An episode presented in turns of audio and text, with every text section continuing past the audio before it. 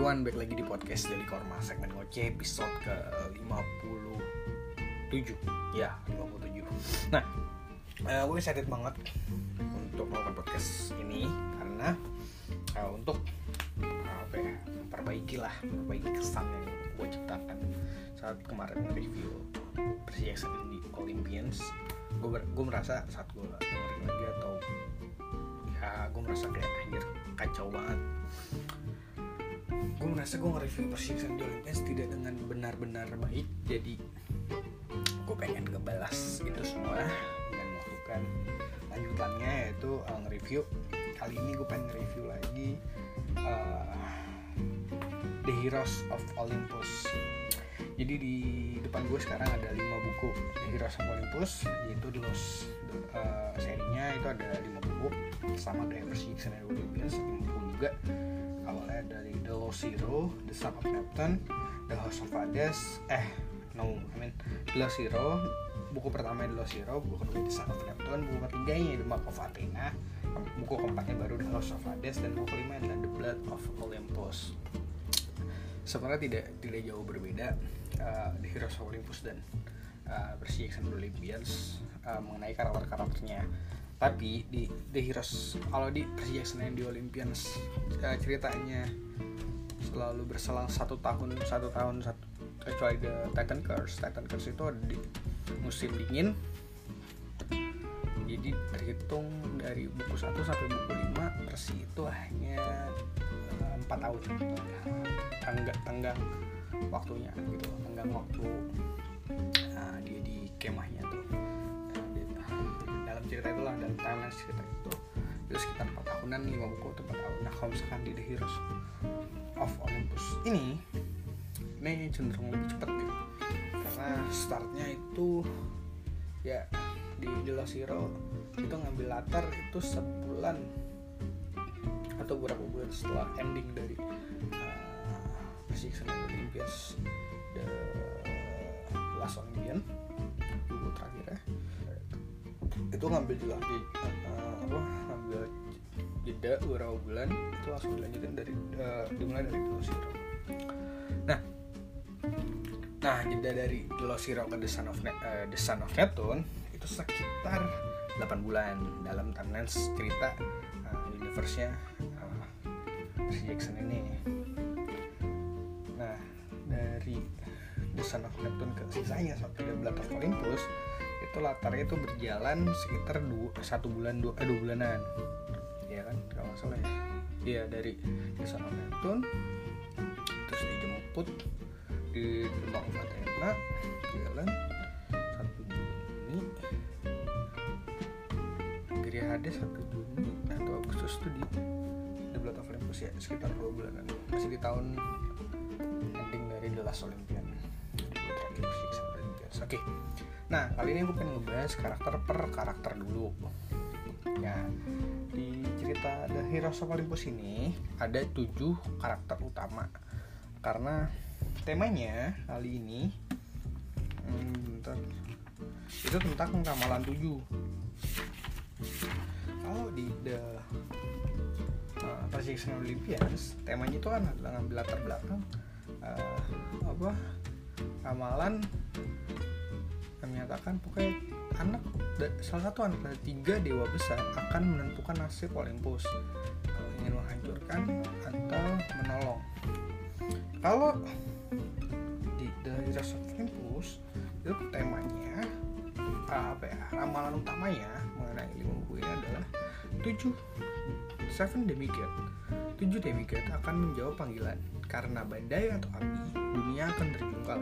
Sumpah yang ditepati hingga tarikan nafas penghabisan dan musuh panggul senjata menuju pintu ajal. Itu tema dari seluruh uh, dari tujuh demigod ini sebenarnya ada tiga mungkin ya tiga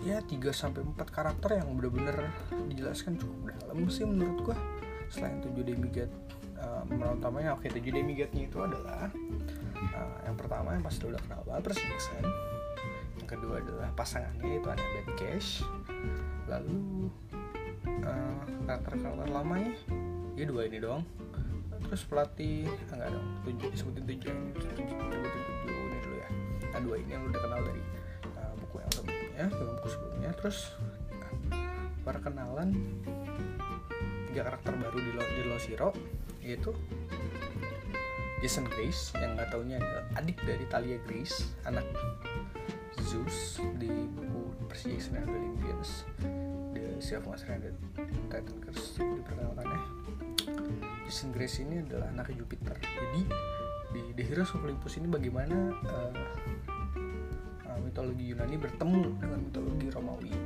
Jadi ada Zeus dan ada Jupiter. Gue kan akan ngomongin itu lebih dalam lagi nanti. Cuma yang pasti kalau misalkan Talia Grace adalah anak dari Zeus. Jadi Jason Grace ini adalah anak dari uh, Jupiter. Oke gue ulang di awal Jackson itu adalah anak dari Poseidon. Yang kedua adalah Annabeth Annabeth Chase anak dari Athena. Dan the daughter anak perempuan dari Athena yang ketiga itu Jason Grace anak dari Jupiter. Yang keempat itu adalah Piper McLean anak dari Aphrodite. Yang kelima Leo Valdez anak dari Hephaestus.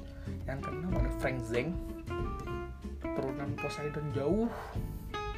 Yang memiliki kekuatan uh, anaknya Poseidon. Juga ternyata keturunan jauh dari Poseidon ini atau keturunan atau saudara jauh dari Jackson ini adalah anak dari uh, dewa perang mitologi Romawi yang kalau di versi Yunani adalah uh, siapa? Ares. Cuman dia adalah anak dari dewa Mars dari dewa perang mitologi Romawi. Yang ketujuh adalah Hazel Levski yaitu anak dari Pluto, daughter, daughter of Pluto. Nah, tujuh karakter ini diperkuat sama beberapa karakter-karakter pendukung yang sangat membantu perjalanan mereka yang pernah disebut di dan kita diperkenalkan sama satu uh, camp baru di mulai dari Desak of Neptune cuman kisi-kisi udah mulai dari Losiro kita dipertemukan sama camp Jupiter.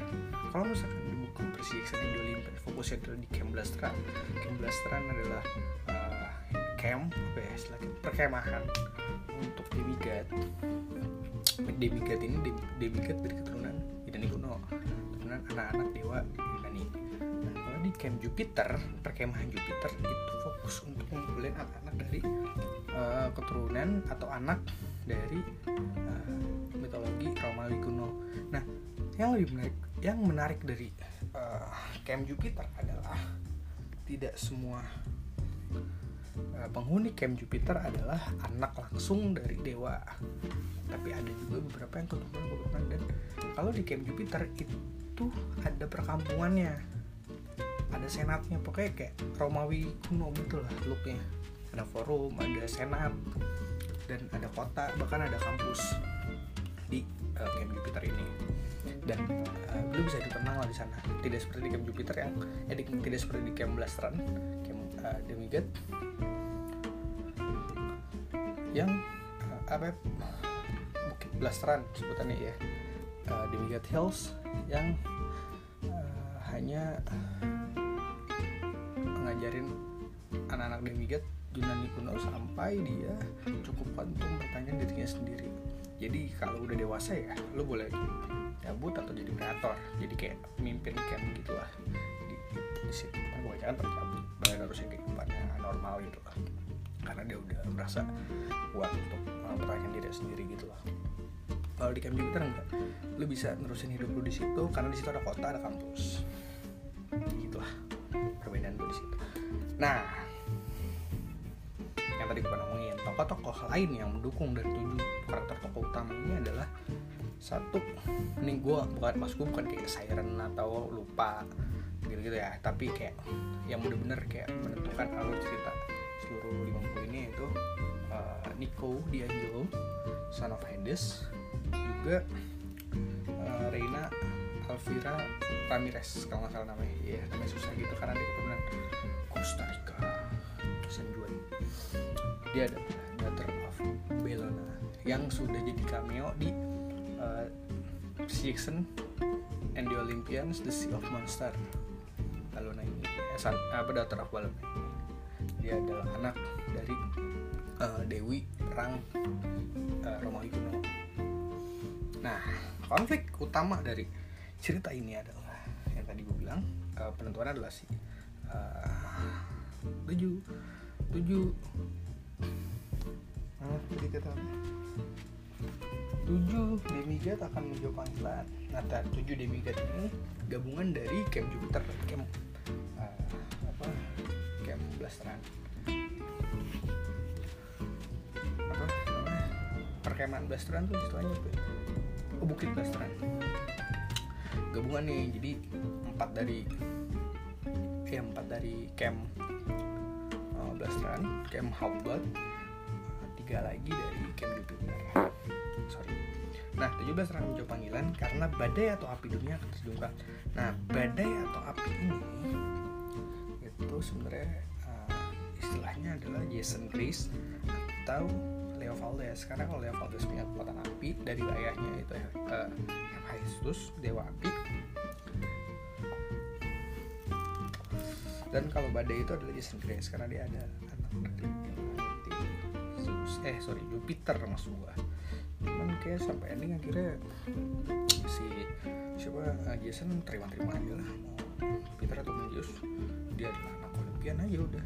Bukan anak Romawi atau anak nah dunia akan terbuka untuk mengalahkan uh, Mother, Mother of Earth yaitu bumi Gaia.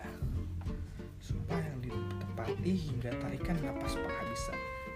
Ya spoiler alert someone will die in this story. Dan musuh panggul senjata menuju pintu ajal. Nah cara menuju pintu ajal ini itu dengan cara musuh dan teman itu bergandeng tangan atau saling bekerja sama. Nah intinya dari lima buku ini menurut gua sangat menarik. Kenapa? Selain karena masih melanjutkan uh, seri yang utamanya itu Persiksa Olympians dan masih ada karakter-karakter lain yang mendukung dia yaitu cameo juga di uh, Persiksa di uh, Olympian. Nah yang uh, yaitu cameo juga di buku terakhir Percy Jackson ada juga di sini itu Coach Hedge. Ya kan? Namanya Coach ya itu pelatih Hedge gitu namanya Hedge gitu. Hedge. Nah uh, dia adalah satir uh, pengganti dari Groover ya kalau misalnya di Percy Jackson and the Olympian kan satir yang kita kenal yang dan kita cinta adalah Groover Underwood kan yang akhirnya nikah dengan Jennifer yaitu uh, pohon nah kalau misalkan di The Heroes kita diperkenalkan sama satir baru nih namanya Coach Hedge dan dia lah yang menemani demikian ini untuk uh, mengarungi lautan Atlantik bahkan sampai menuju dari New York dari Amerika lah. Camp Jupiter kan di San Francisco lalu dekat sama Gunung Ortiz. Kalau di kalau misalkan Camp Blasteran itu kan dekat New York dekat Empire State Building dekat Olympus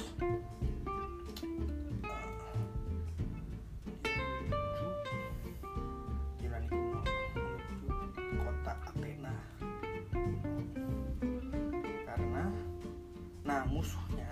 Kalau misalkan di dan dua lima itu ada yang tampil jahatnya Kronos yang bekerja sama Lukas tekan kalau di Persis kalau misalkan di Heroes Olympus musuhnya ada lagi. Ada of ada of, of course juga tertinggi yaitu Gaia atau Terra tergantung mau pakai mitologi yang mana Yunani Romawi Yunani Gaia Romawinya Terra. Dan uh, para raksasa giant giant giant giantic kayak uh, pokoknya setelah Titan Gaia dan Papa Tartarus yang juga disebut kayak gitu. Pokoknya Gaia dan Tartarus selain menciptakan Typhon Typhon monster yang sangat sangat hebat dan kuat banget. Itu yang menciptakan untuk menggulingkan Olympus. Itu memiliki banyak anak. Uh, Gaia dan ini ya Gaia dan uh, Tartarus memiliki banyak anak raksasa yang setiap raksasa itu memiliki kekuatan khusus atau uh, apa ya keutamaan khusus ciptakan untuk melawan setiap dewa-dewa yang ada. Dan dewa yang maksud ini dewa dewa yang ada di maksud termasuk juga para titan yang jadi dewa ya. Jadi sekalipun Hekate dewa ya sihir dan sebagainya. Cuma kan dia sebenarnya titan karena keturunan titan bukan keturunan dewa. Dia juga ada entainya gitu nah raksasa raksasa ini menciptakan anti dari tiap-tiap dewa yang ada gitu lah ada uh, ti- uh, raksasa yang anti dewa uh, tiga dewa itu tiga dewa pen- takdir dewa De- Dewi Muir bahkan yang bertiga yang nguntingin apa nguntingin benang kehidupan. Ada antinya juga Hekate juga ada antinya. Jadi itulah antagonis di situ. Nah cuman intinya lu juga gak mau spoiler spoiler banget gua gak spoiler juga. Intinya uh, lebih menarik dan lebih lucu sih. Dibanding kalau menurut gue ya komedinya lebih dieksplor lagi sama Rick Riordan.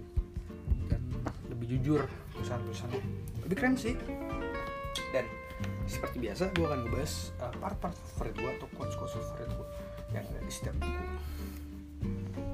Terus sebenarnya ini banyak ya kalau misalkan. Cuman ya ini top topnya per aja lah. Topnya per story. Awal buku pertama dulu Zero tentunya lu pertama kali. Ya gue akan ngebahas dulu Zero dulu buku pertama. Nah buku pertama ini lo akan dibuka uh, perkenalan dengan hmm, Jason Grace. Ya karakter Jason Grace yang dibikin lupa ingatan dibikin lupa ingatan dia terbangun di uh, mobil bis yang sedang berjalan uh, dari SMA SMA apa ya? bukan bukan militer apa? SMA untuk anak-anak bandel gitu lah. Nah, kebetulan gurunya tuh si satir yang nyamar itu si Hedge pelatih Hedge. Gue cari dulu namanya siapa sih. Pelatih apa sih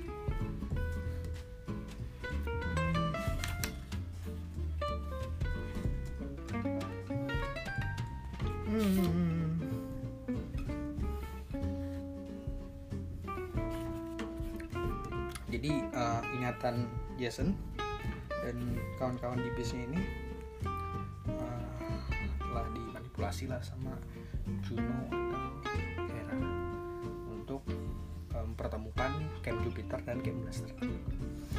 Nah awal perkenalannya kita di uh, kita diperkenalkan sama Jason terus pelatih Pak, Pak pelatih H Pak pelatih H ini sebenarnya udah ada tahu di The Last Olympian pas di peperangan Manhattan dia tuh salah satu anak buahnya Grover gitu lah karena kan sangat karena dan Grover adalah uh, pokoknya di The Last Olympian kan dia jadi kayak pemimpin uh, dewan kubu belah gitu.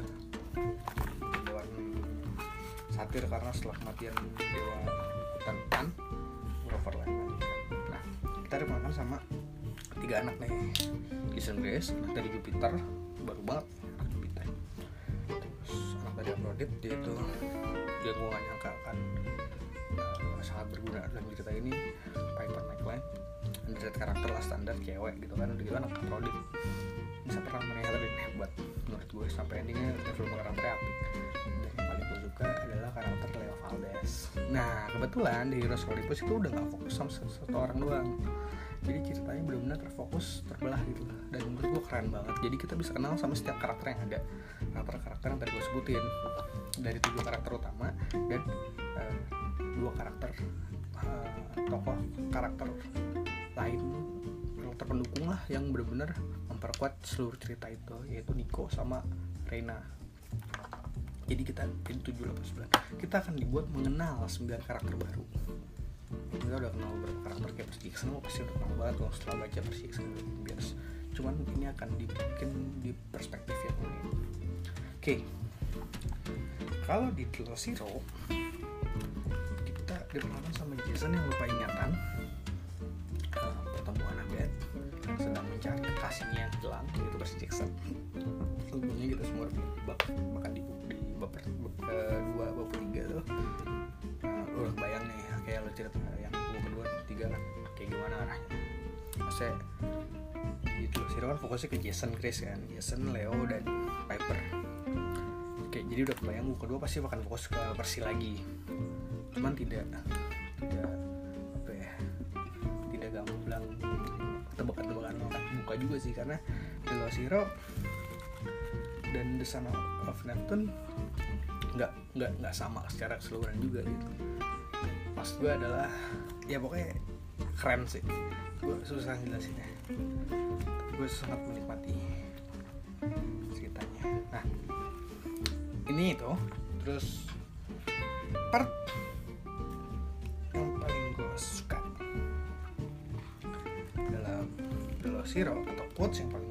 saat uh, di di bab 49 uh, si tiga trio trio trio api badai dan jam speak ini yaitu Leo, Jason dan Pepper melawan uh, Dewi Badai. Eh bukan Dewi Badai dong dia Dewi S gitu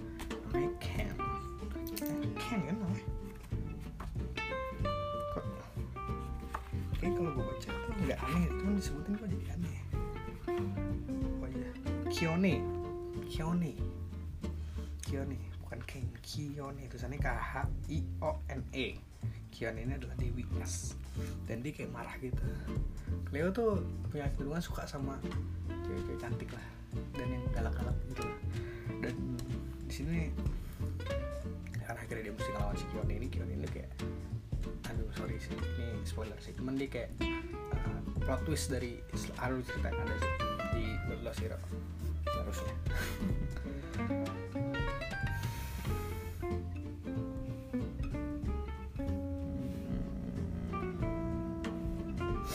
Uh, Leo pernah bilang aku tak percaya aku pernah menganggapmu hot atau seksi gitu kan. Wajah Kiwani jadi merah. Terus dia terus dia bilang hot panas berani beraninya kau menghina aku Leo. Aku ini dingin Leo. Valdez amat sangat semburan salju pada dia bikin tempat Leo mengangkat tangannya jadi ngambil kalau di depannya salju pun meleleh menjadi awan kabut Leo menjadinya lihat non itulah yang terjadi pada salju di Texas salju di Texas pasti meleleh Kiwani mendesis sudah cukup Hera makin lemah Porpirionnya adalah raja raksasa yaitu arti dari Zeus atau Jupiter. Porpirion akan bangkit bunuh para dibinggat biar mereka jadi makanan pertama kita. Jason menganggap kayu lapis esnya senjata konyol untuk dipakai bertarung sampai mati. Di depan musuh itu yang empat sembilan. Nah itu part yang paling gue suka. Karena uh, buat ini. Banyak karakter katanya. Kayak development karakter mereka setelah dari Los Sirap ke buku lain sangat-sangat memuaskan dan keren. Oke, setelah Los Hero, sekarang buku kedua itu The Heroes of Olympus, The Son of Neptune. Nah, misi dari of Neptune ini itu kita mulai dari si Jackson yang sama seperti si itu si Jackson yang sedang lupa ingatan juga sama dong. Cuman kalau Jason guys lupa ingatan dan dilempar ke camp blasteran bukit blasteran kalau si Jackson ya sebaliknya dia dilempar ke camp Jupiter. Dan di sini lah pertama kali kita diperkenalkan sama camp Jupiter. Hmm. Nah di desa Neptune ini Persi berkawan dengan Hazel Levesky juga Frank Zhang dan Renat tentunya Renat kreator kayak ketuanya gitu. Kalau misalkan di camp Blasteran kan setiap camp gitu eh, setiap barak ya bukan barak dong apa? Pondok lah pondok. Itu kan diketuai dari setiap dikisahkan dari uh, tiap orang tua dewa mereka. Jadi ada uh, pondok Hephaestus pondok uh, Hermes dan sebagainya lah. Dan pondok-pondoknya juga sekarang jadi makin banyak setelah Percy Jackson yang di Olympians. Jadi banyak dewi-dewi dewa atau dewi minor yang lebih diakuin. Jadi uh, dibentuklah pondoknya. Jadi semuanya nggak harus numpuk di uh, pondok Hermes. Kalau yang udah baca Percy nah nah lagi yang kedua ini di Olympus kita banget sama Camp Jupiter. Nah kalau Camp Jupiter pemisahannya itu adalah per kohort kohort itu kayak per pasukan. Jadi ada kohort 1 sampai kohort 5 dan pimpinan dari setiap kohort yang ada adalah centurion. Centurion adalah pimpinan. Pimpinan itu ada dua orang. Setiap kohort ada dua centurion. Dan di atas semua centurion yang ada itu ada dua praetor lalu uh, ada satu apa ya kata ya uh, peramal lah yaitu si Octavian. Octavian ini adalah apa ya Octavian juga jatuhnya ya kalau di, di sana pun belum sih belum ketahuan. Cuman Octavian ini adalah karakter yang tai lah.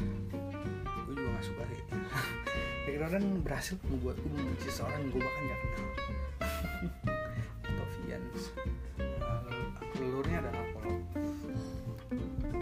Ya, tapi dia bukan anak Apollo. Jadi kalau kayak gue bilang kalau kayak Jupiter itu lu nggak harus anak kayak anak anak langsung dari seorang kalau keturunan-keturunannya juga boleh masuk kayak Jupiter kalau di Sun of Neptune awalnya oh ya kalau di Losiro itu misinya adalah menyelamatkan ayahnya. Pepper yang diculik sama raksasa juga menyelamatkan Hera yang sedang diculik nah kalau di The Sun of Neptune misinya adalah menyelamatkan uh, dewa kematian atau bukan Hades ya atau Pluto. Dewa kematian yang gue maksud adalah dewa pencabut nyawa yaitu wait pencabut nyawa cuy gue lupa namanya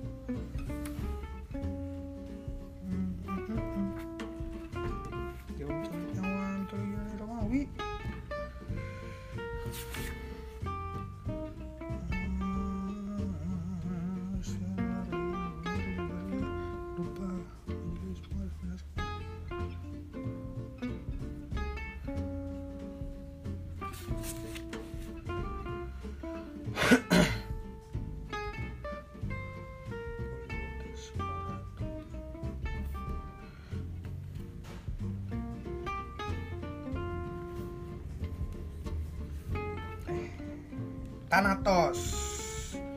Ya dewa kematian mitologinya adalah Thanatos. Atau bisa disebut juga dalam motif mitologi Romawinya adalah Letus.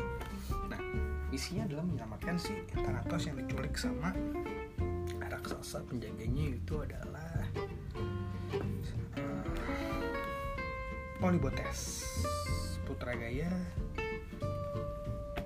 anti dari Pluto diciptakan untuk menjadi uh, penantang dari si uh, Hades dia itu nggak bisa mati di luar dia tuh nggak bisa mati di dalam tempat kelahirannya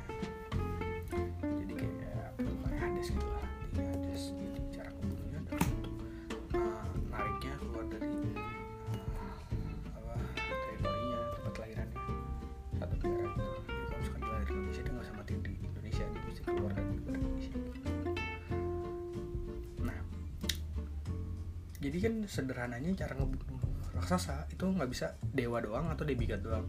Jadi demigod dan dewa harus bekerja sama nih dalam cerita, dalam cerita ini. Uh, dan kalau Polytobes Polybotes beda. Dia hanya bisa dibunuh di luar. Jadi sekalipun dewa sama dewa sama demigod kerja sama untuk membunuh Polybotes area lehernya ini tetap bisa mati. Gitu. dan singkat cerita ending.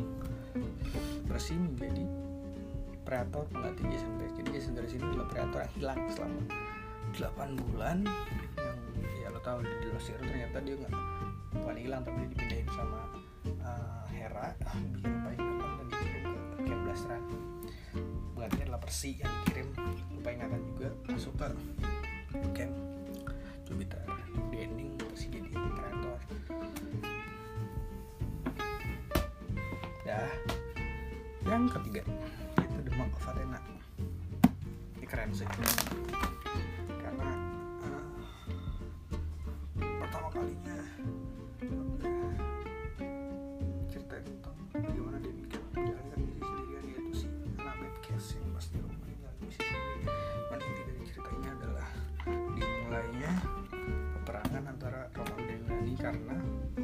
rahasia tentunya karena itu inti dari spoiler kalau ceritanya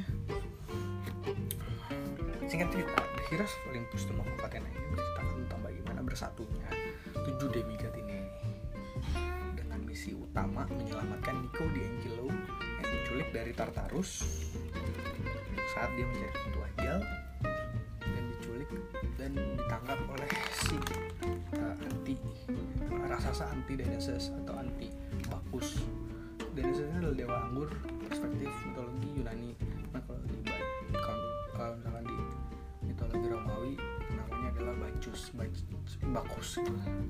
adalah hmm, dan si raksasa ini namanya Etis dan Duh, lupa namanya. Kembar gitu Ethereum Etis. Kayaknya iya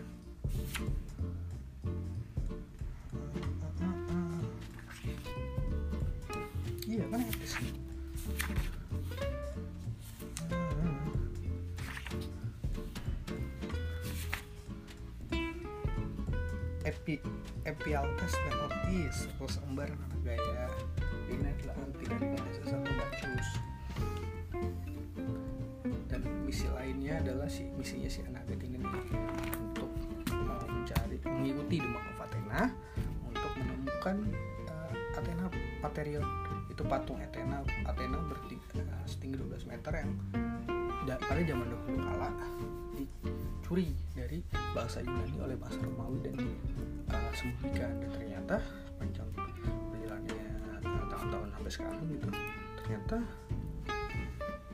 setelah Romawi menculik dan menguburnya gitu si jadi si uh, patung Athena ini diumpetin ke bangsa Romawi akhirnya uh, si Arakne lah ada uh, Marsus uh, setelah balaba pertama setelah balaba yang uh, menutupi atau menyimpan atau ngumpetin dari bangsa Romawi juga si patung Athena ini dan misinya Anabet adalah untuk merebut kembali patung tersebut. Patung ini setinggi 12 meter terbuat dari gading dan emas.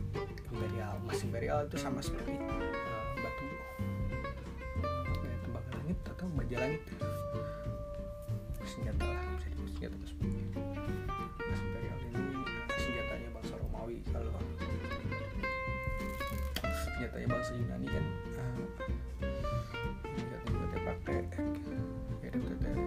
si Persi ini berasal dari bahan baja langit apa ya tembaga langit gitu lah.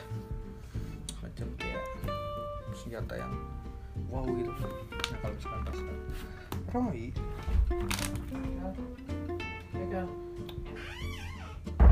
Romawi menggunakan uh, mas bangsa Romawi menggunakan mas berial untuk menjadi senjatanya udah ngomongin belum sih di sana itu part favorit gue? Nah bentar bentar, bentar. kalau di sana Captain favorit gue adalah saat Frank ketemu sama bapaknya Mars. Iya taruh aja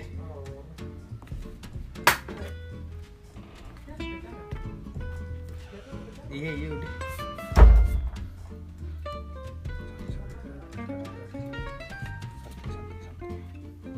Gue sebenernya nih podcast ada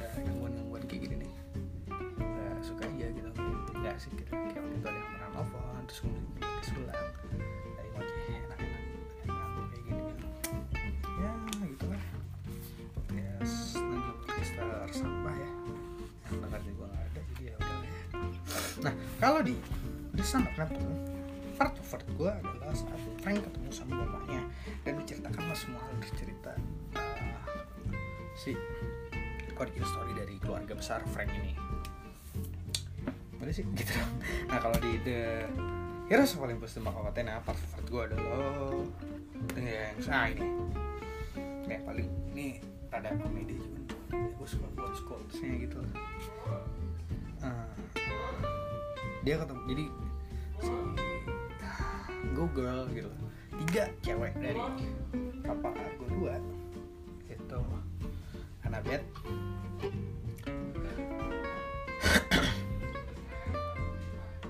Annabeth uh, Hazel dan Piper bertemu sama Venus atau Aphrodite itu emaknya Piper kan emaknya Piper. Piper Piper Piper. Ya pokoknya itulah dia datang Aphrodite Aphrodite ucapan Annabeth Venus tanya Hazel terus dengan ibu kata Piper tanpa tanpa antusiasme. Anak-anak sambil merentangkan tangan seperti ingin dipeluk rame-rame. Ketika dia melihat tidak tidak menanggapi. Hazel justru mundur ke suatu malam aku senang sekali kalian di sini kata Aphrodite perang sudah diambang pintu. Pertumpahan darah tidak terelakkan lagi. Jadi hanya ada satu hal yang harus dilakukan. Uh, apa? Annabeth memberikan, diri apa lagi kalau bukan minum teh dan ngobrol. Ikuti aku kata Radit anjir kala kata-katanya kan nggak matching gitu ya kayak uh, dari kata-kata perang sudah diapung pintu pertumpahan darah tidak terelakkan lagi. Dan hanya satu hal yang harus dilakukan. Dan mau nggak apa yang harus dilakukan? Itu ngeteh dan ngobrol. Sampai gue tembak tapi seru dari situ yang gue maksud gue tadi saya kata komedi yang uh, jiwa nalar gitu keren sih. Dan gue ketawa. Yang jual dulu ini apaan sih? Gitu. Cuman lucu gitu gitu. Sebagai penulis gue tuh keren banget sih. Ah masa suka komedi dia. Nah ini demokrasikan menjelaskan hal seperti itu. Lalu yang keempat yaitu The House of Hades ah. Ini spoiler banget sih. Dari buku. Jadi ending dari buku tiga ternyata uh, si Percy dan si Annabeth ini kan terjatuh lah mereka Tartarus karena si Annabeth ini tarik sama arak nih ke Tartarus. Ya singkat cerita begitulah ceritanya.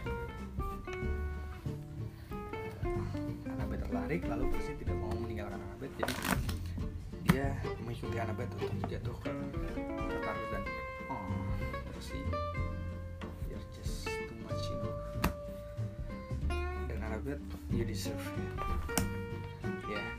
setelah Percy ditinggalkan dan khawatir sama Annabeth saat akan misi dari Demak Kapatena sendiri. Percy jadi nggak mau lagi dia tinggal sama Annabeth. Jadi saat Annabeth ditarik ke Tartarus sama Arachne Percy menahan Annabeth dan akhirnya mau mau ikut ke Tartarus bersama Annabeth. Dan menurut gue wow keren banget. Bahkan di Demak di The House of Hades ini banyak banget sih part yang gue suka sebenarnya. Banyak banget di sini lu bener-bener kayak lu bayangin uh, pengorbanan seorang laki-laki untuk wanitanya yang dia sayangin lah. Pengorbanan bersih kepada Annabeth nah kalau buku ketiga itu kan endingnya bener-bener kayak uh, cuy maksud gue berani banget gitu lah. Seorang penulis membuat karakter utamanya dianggap ya kan jam dia mati gitu karena masuk kotak tarus bahkan uh, menurut Kirkus Review dalam buku ini di buku Demak Avatena ya dalam buku Demak Avatena cinta Rick Riordan terhadap subjek yang dibahasnya benar-benar menular. Bahkan ketika dia membiarkan para karakternya mengambil resiko pembaca akan dibuat tidak sabar menunggu kelanjutannya. Dan benar banget. Karena dia akhirnya uh, si Rick Riordan ini membuat membuat karakternya mengambil resiko untuk mencemplung ke Tartarus karakter utama masuk ke Tartarus makanya pas masuk ke The House of Hades gila gue banyak banget part yang gue suka. Salah satunya adalah saat bersih uh, kayak kasarnya gini lah. Udah gue apa mati ambil anak jangan dan ada karakter-karakter yang gue suka banget gitu di The House of Hades kayak Titan yang bernama Bob. Jadi Titan yang berupa ingatan terus.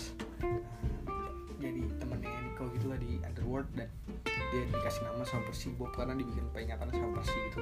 Ya singkat cerita gitu. Sama seorang uh, raksasa anti Ares gitu. Kan Ares itu adalah dewa perang kan? Anti Ares berarti adalah dewa nah maksudnya anti Ares adalah seorang yang kita damai yaitu si Damasus. Nah Damasus ini eh apa namanya?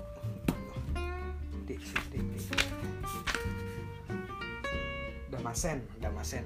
Seorang uh, raksasa kita damai Damasen sama Bob Titan Titan dan uh, raksasa itu membantu demigod yaitu Percy dan uh, si Annabeth sih kita untuk keluar dari uh, itu salah satu part favorit gue dalam seluruh alur ceritanya.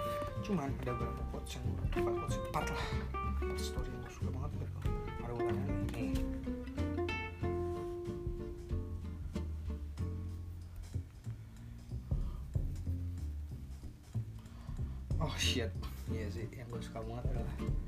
iya kan gue udah bilang. Selain tentang jatuhnya mereka betul betul adalah ketika Leo dilempar sama kah. Jadi si Dewi uh, salju yang ada di Losiro muncul lagi nih di uh, Dewa Hades itu di part di mana dia nyerang kapal Argo 2 dan melempar Leo keluar dari kapal dan akhirnya jatuh di pulau Ogigia itu pulaunya juga bertemu sama Percy di buku di seri di season Olympian cuma ini atau kenapa cuman ah shit man. Di hati karena aja part Leo nya House of Hades ini lebih romantis sih lebih ngangkat romantisnya di uh, ceritanya gitu. Loh ada part Leo dan Calypso ada part Piper dan Jason ada part uh, Hazel dan Frank saling menerima akhirnya partnya Percy dan Annabeth bener-bener saling menjaga gitu loh. Gue keren banget sih. Gak usah Hades gue gak mau banyak spoiler. Cuman yang pasti gue suka banget dari semua series ini yang paling gue suka. Walaupun gue belum bahas tuh kita Philippus cuman udah gue suka. Nggak tau kenapa cuman gue berasa kayak setiap lima buku persi, uh, lima buku satu periode pasti yang paling keren gue lihat kayak misalkan The Persistent Olympians yang paling gue suka adalah uh,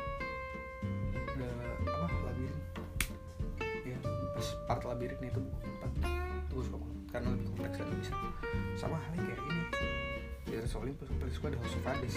Yang paling dark tapi paling ya paling diajak apa ya hati lo tuh. Dibawa naik turun lah kayak naik roller coaster. Keren banget aja menurut gue banyak part-part yang gue tandain yang gue suka.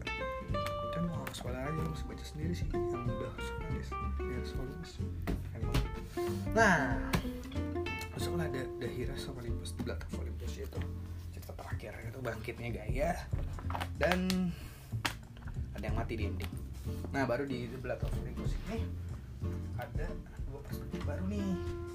Kan biasa kan uh, dari buku apa buku empat perspektifnya itu aku sama Jason Olympian fokusnya itu kan ke perspektifnya si Persi nih. Jadi kan kita melihat si pembaca melihat alur cerita dari perspektif si Percy Jackson kan karena judulnya ini Percy Jackson yang di Olympians nah kalau misalkan di The Heroes Olympus kita dibawa ke ada tujuh perspektif. Itu perspektifnya Hazel, perspektifnya Frank, Percy, Annabeth, Piper, Jason, dan Leo. Nah baru di buku kelima ada, perspektif, ada dua perspektif baru ini yang diperkenalkan yaitu perspektif Verena dan perspektifnya Nico. Dan menurut gue ini juga keren banget walaupun endingnya endingnya keren gue suka banget. Dan kayak what the fuck gue sampai sedikit meneteskan air mata sih di beberapa part cuman ya ya di Blood of Olympus. Enggak di di di of Hades juga gue nangis cuman di Blood of Olympus gue nangisnya lebih kayak yang oh gitu kayak lu mesti begini sih gitu karena lebih apa ya dark aja gitu pembawaan alur cerita story dari si karakternya gitu loh. Gue jadi empati sama si karakternya ini gitu. gue dibawa ke dalam di story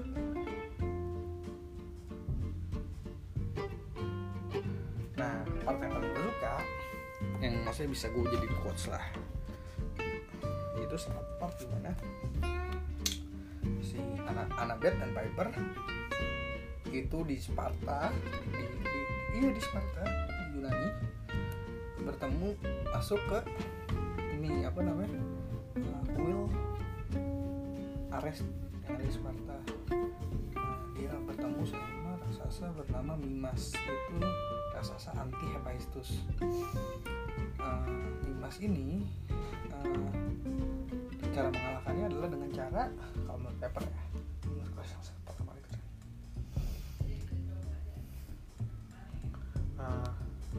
paper stop Annabeth mohon bagaimana bagaimana aku sanggup mengatasi ini rasa takut amarah dan Pepper menjawab jangan berusaha untuk mengendalikannya. Itulah esensi kue ini. Kita harus menerima rasa takut beradaptasi, beradaptasi terhadapnya. Biarkannya mengalir saja seperti arus sungai. Dari mana kau tahu? Kata Annabeth aku tidak tahu. Aku hanya merasakannya. Di suatu tempat dekat sana dinding roboh disertai mirip letusan tadi kau sudah memotong tali kita akan mati di bawah sini. Pepper memegang wajah temannya dengan dua tangan ditariknya Annabeth lepas sampai dahi mereka bersentuhan. Ujung-ujung jarinya bisa merabangi dinginnya dia Annabeth cepat dan rasa takut tidak bisa kita usir dengan akal. Kebencian juga sama keduanya mirip seperti cinta rasa takut benci dan cinta adalah emosi yang hampir identik. Itulah sebabnya Ares dan Aphrodite mirip satu sama lain. Putra kembar mereka itu kepanikan dan ketakutan atau uh, Demos dan siapa namanya? Dua satu kembar Ares hasil perselingkuhan antara Ares dan Aphrodite adalah Demos dan Phobos. Rasa takut tidak bisa diusir. Gue ulang ya. Rasa takut tidak bisa ini pakai pakai rasa takut tidak bisa kita usir dengan akal. Kebencian bersama keduanya mirip seperti cinta. Rasa takut benci dan cinta adalah emosi yang hampir identik itulah sebabnya Ares dan Afrodit mirip satu sama lain. Putra kembar mereka yaitu kepanikan ketakutan atau Deimos dan Phobos itu terlahir dari perang sekaligus cinta cinta menciptakan perang atau perang juga melahirkan cinta? Nah itu tambahan dari gue kalau ini endingnya adalah perang sekaligus cinta. Jadi menurut gue ya perang itu bisa melahirkan cinta atau perang karena cinta. Tapi aku tidak itu tak masuk akal kata Nabi memang Pepper sepakat berhentilah berpikir rasakan saja. Aku benci merasa-rasa. Aku tahu perasaan tidak bisa direncanakan. Sama seperti persi juga masa depanmu. Kau tidak bisa mengontrol semuanya hal-hal yang tak diinginkan memang mungkin terjadi. Kau harus menerimanya. Biarkan dirimu merasa takut karenanya. Percayalah bahwa pada akhirnya semua akan baik-baik saja. Nabet menggelengkan kepala aku tak tahu apakah aku bisa.